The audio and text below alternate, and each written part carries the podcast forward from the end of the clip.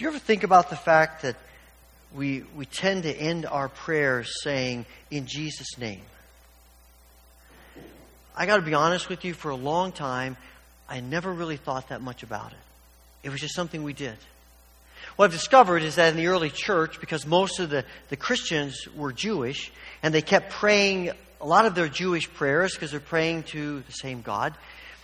But they, they, they, want, they used, they began and often ended their prayers in Jesus' name so that they would remember and so that the people around them would know that while they pray to the same God, they're praying and believing in Jesus. I think for some people, I think ending a prayer in Jesus' name actually kind of feels a little like magic. You know, if I don't say in Jesus' name, God's not going to give me what I want. And it sort of becomes like the rubbing the genie in the bottle or saying the right words to get out of God what we hope. And, and it becomes sort of a magic incantation for us. And I suspect most of us are like me, we just didn't think that much about it. It's just common. It's just the way it is. It's just something we do because we've always done it, and it doesn't make any difference. But there is something significant about ending our prayers in the name of Jesus. It's not magic. But there is a significance, there is a message, there is a, there is a point to that. And there is something that we're doing when we say that, or at least we should be doing when we say that. Something about Jesus' name. You know, names are important to us, they're interesting. We, we probably, a lot of parents, we spend time thinking about what we're going to name our children.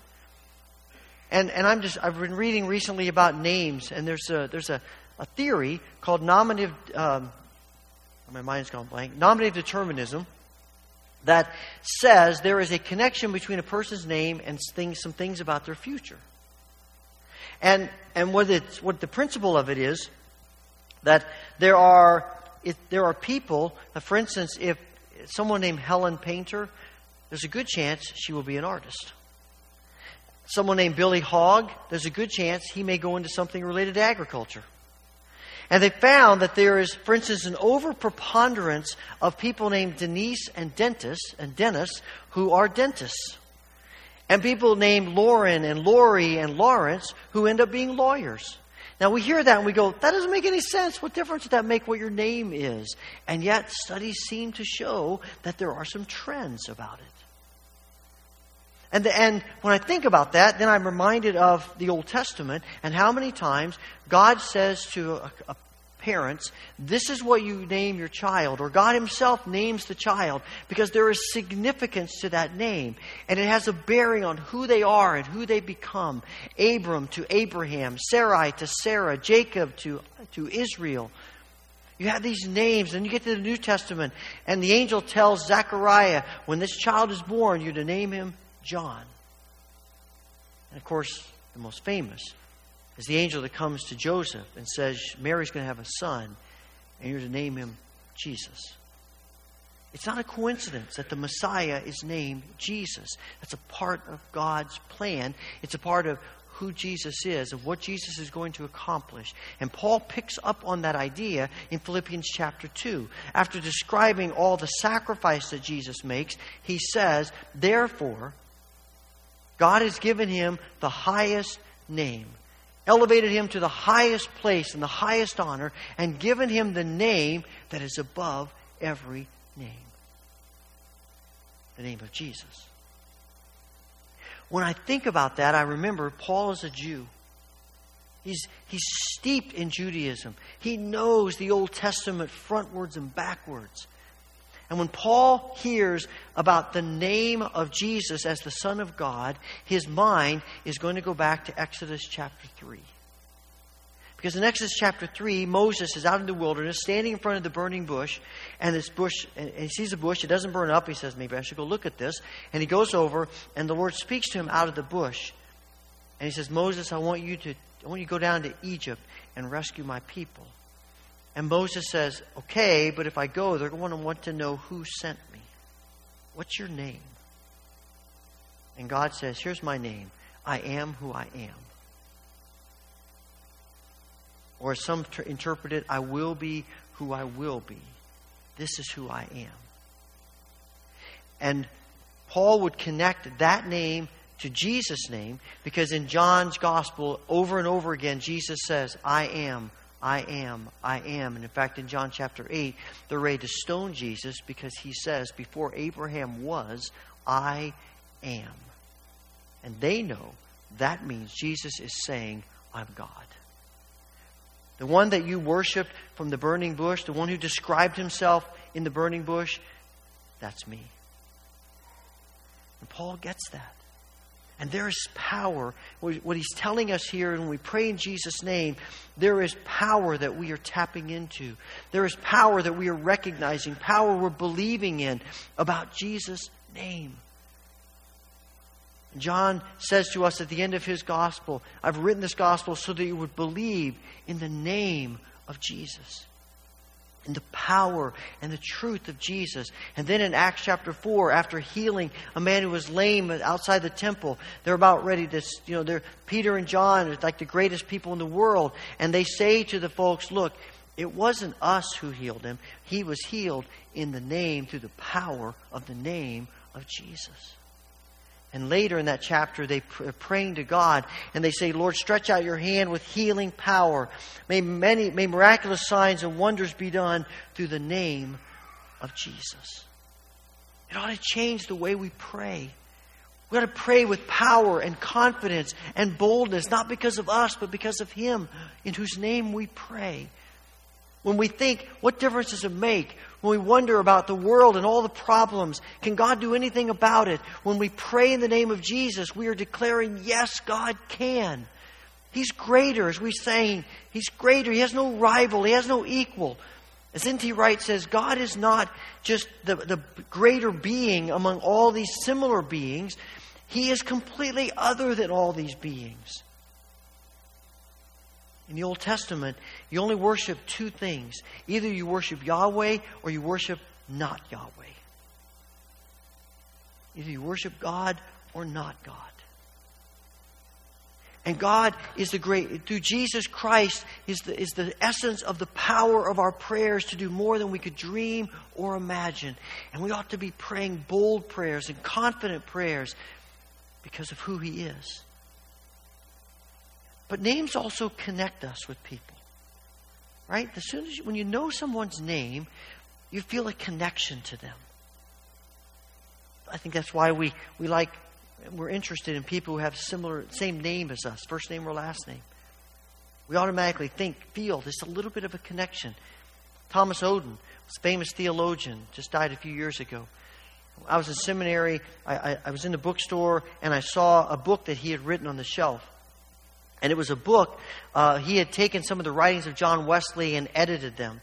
And so they were sort of, they were both the authors of the book. And what grabbed my attention was that in the binding of the book, it had the name of the book and then it said Wesley Oden. I almost bought the book just because of that. You know, it was like, I'll never publish a book, but hey, I've got one with a name on it. And, and you know, there's something about that that connects us, makes us famous. We love to name things because it connects us to them. We name our pets, and some people name their homes, some name boats, and some people name their ha- their their uh, you know the different things of their, their lives. Little children name their dolls. It's one of the reasons why why people who raise livestock for food forbid their children from naming the animals, because it's a whole lot easier to eat pig number 27 than it is princess, right? I mean, you know, who, you know, not going to do that. It's just hard. You know, names connect us to people and things. And when you read, go back to again to Exodus chapter 3. Not only does God say, My name is Yahweh, how we interpret it, I am who I am, but He also says, I'm the God of your ancestors, the God of Abraham, Isaac, and Jacob. And that's the name by which I will be known for all generations.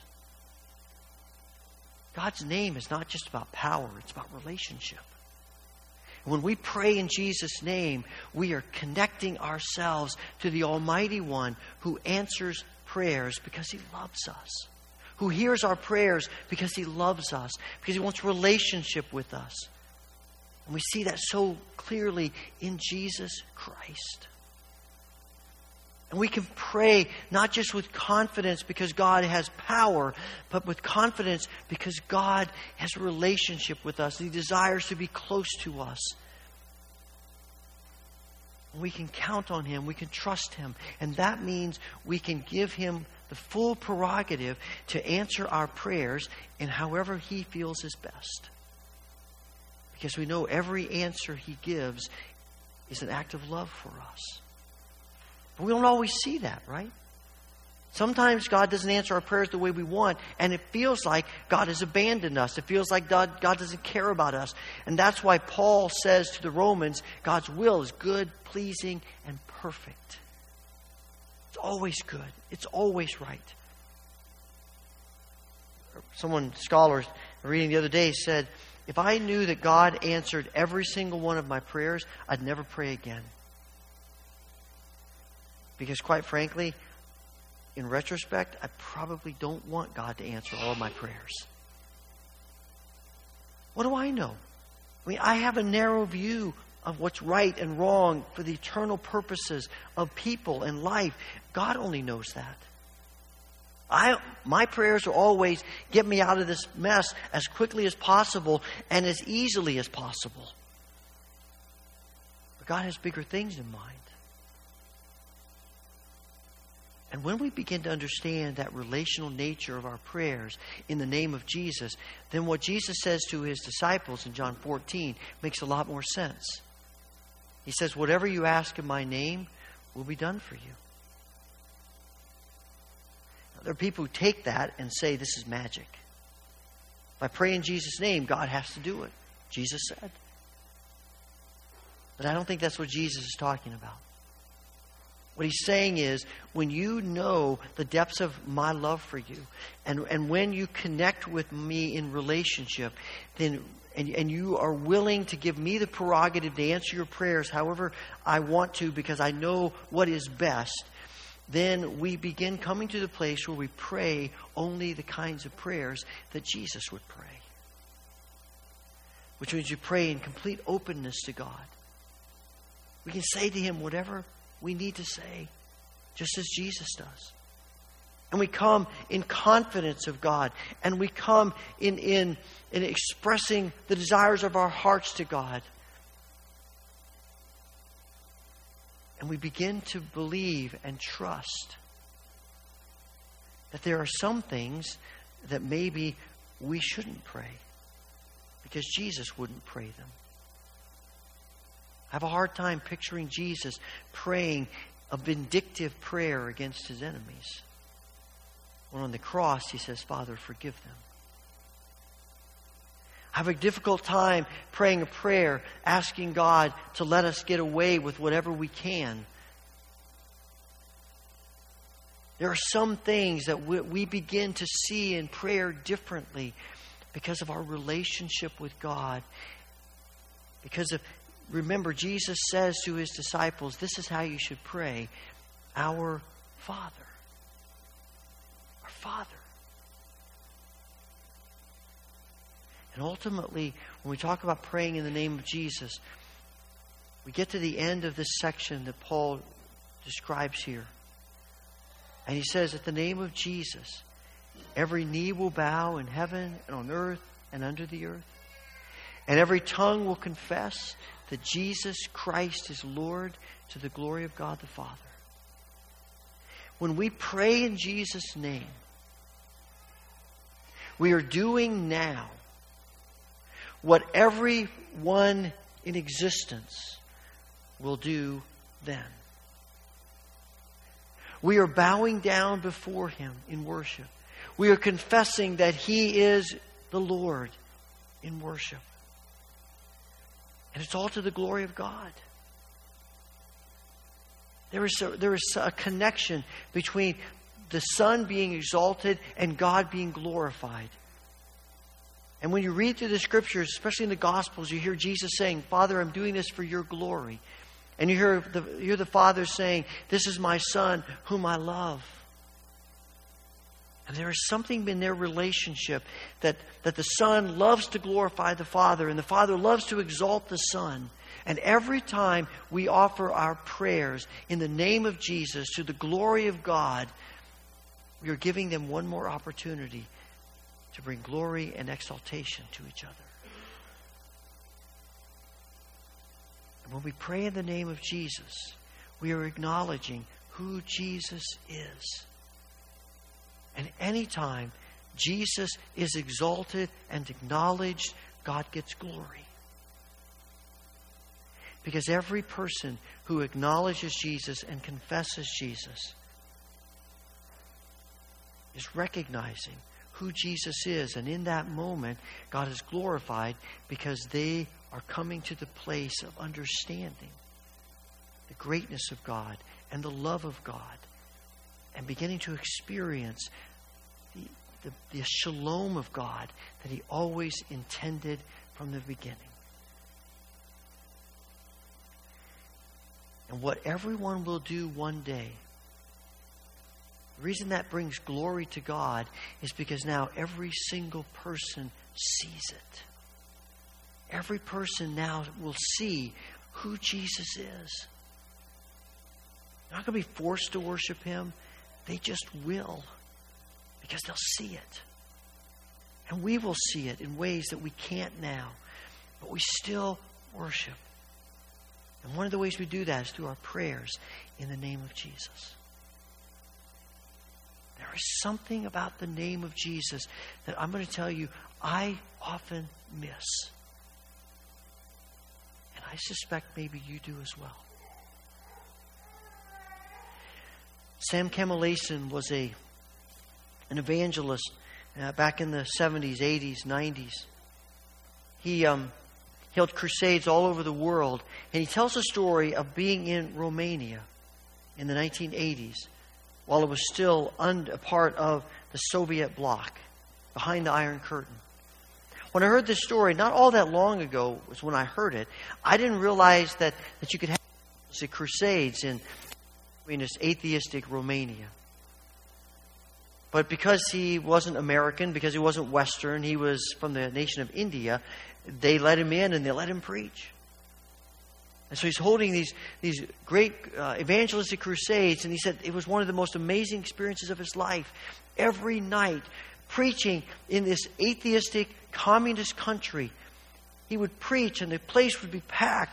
And every night, he'd give an invitation for people to come to pray, and they, hundreds and hundreds would come forward to pray. He said one night he didn't give an invitation, and hundreds still came to pray. He said it was a phenomenal experience. But he said something happened one of the nights that he didn't really know what to do with. In the middle of his sermon, he heard this wave of sound coming at him. Would come and then it would subside. And it would come again and it would subside. And he began, as he heard it, he, he began to realize that it was the women in the crowd weeping. He said, every time he said the name Jesus, this, this great wave of weeping from the women would come at him. And then, as he kept going, every time he said the name Jesus, the men joined them, and this louder wave would come at him. And, and eventually, everybody in the place, every time he said the name Jesus, there was this just huge wave of sound, of weeping coming at him. He said by the time he got to the end of the sermon, every time he said the name Jesus, he was weeping. He said, I realized in that moment that these people who had not been able to speak the name of Jesus, who had not been able to come together and worship and think about Jesus and talk about Jesus and hear about Jesus were experiencing something that he said, I took for granted. But they got it, they understood it. And as I heard that story, I realized how common Jesus had become to me. And my prayer is that for me and for you, that as we pray in the name of Jesus, it will not just change how we pray, but it will change us. that we will engage ourselves in the power of God and in the love and grace of God and surrender more and more of ourselves in trust to Jesus who is for us. It will change our lives. Father, thank you. Thank you for hearing our prayers. Thank you for changing this world and our lives. Thank you for Jesus. As we pray, as we live, may we do so in His name. And it's in Amen.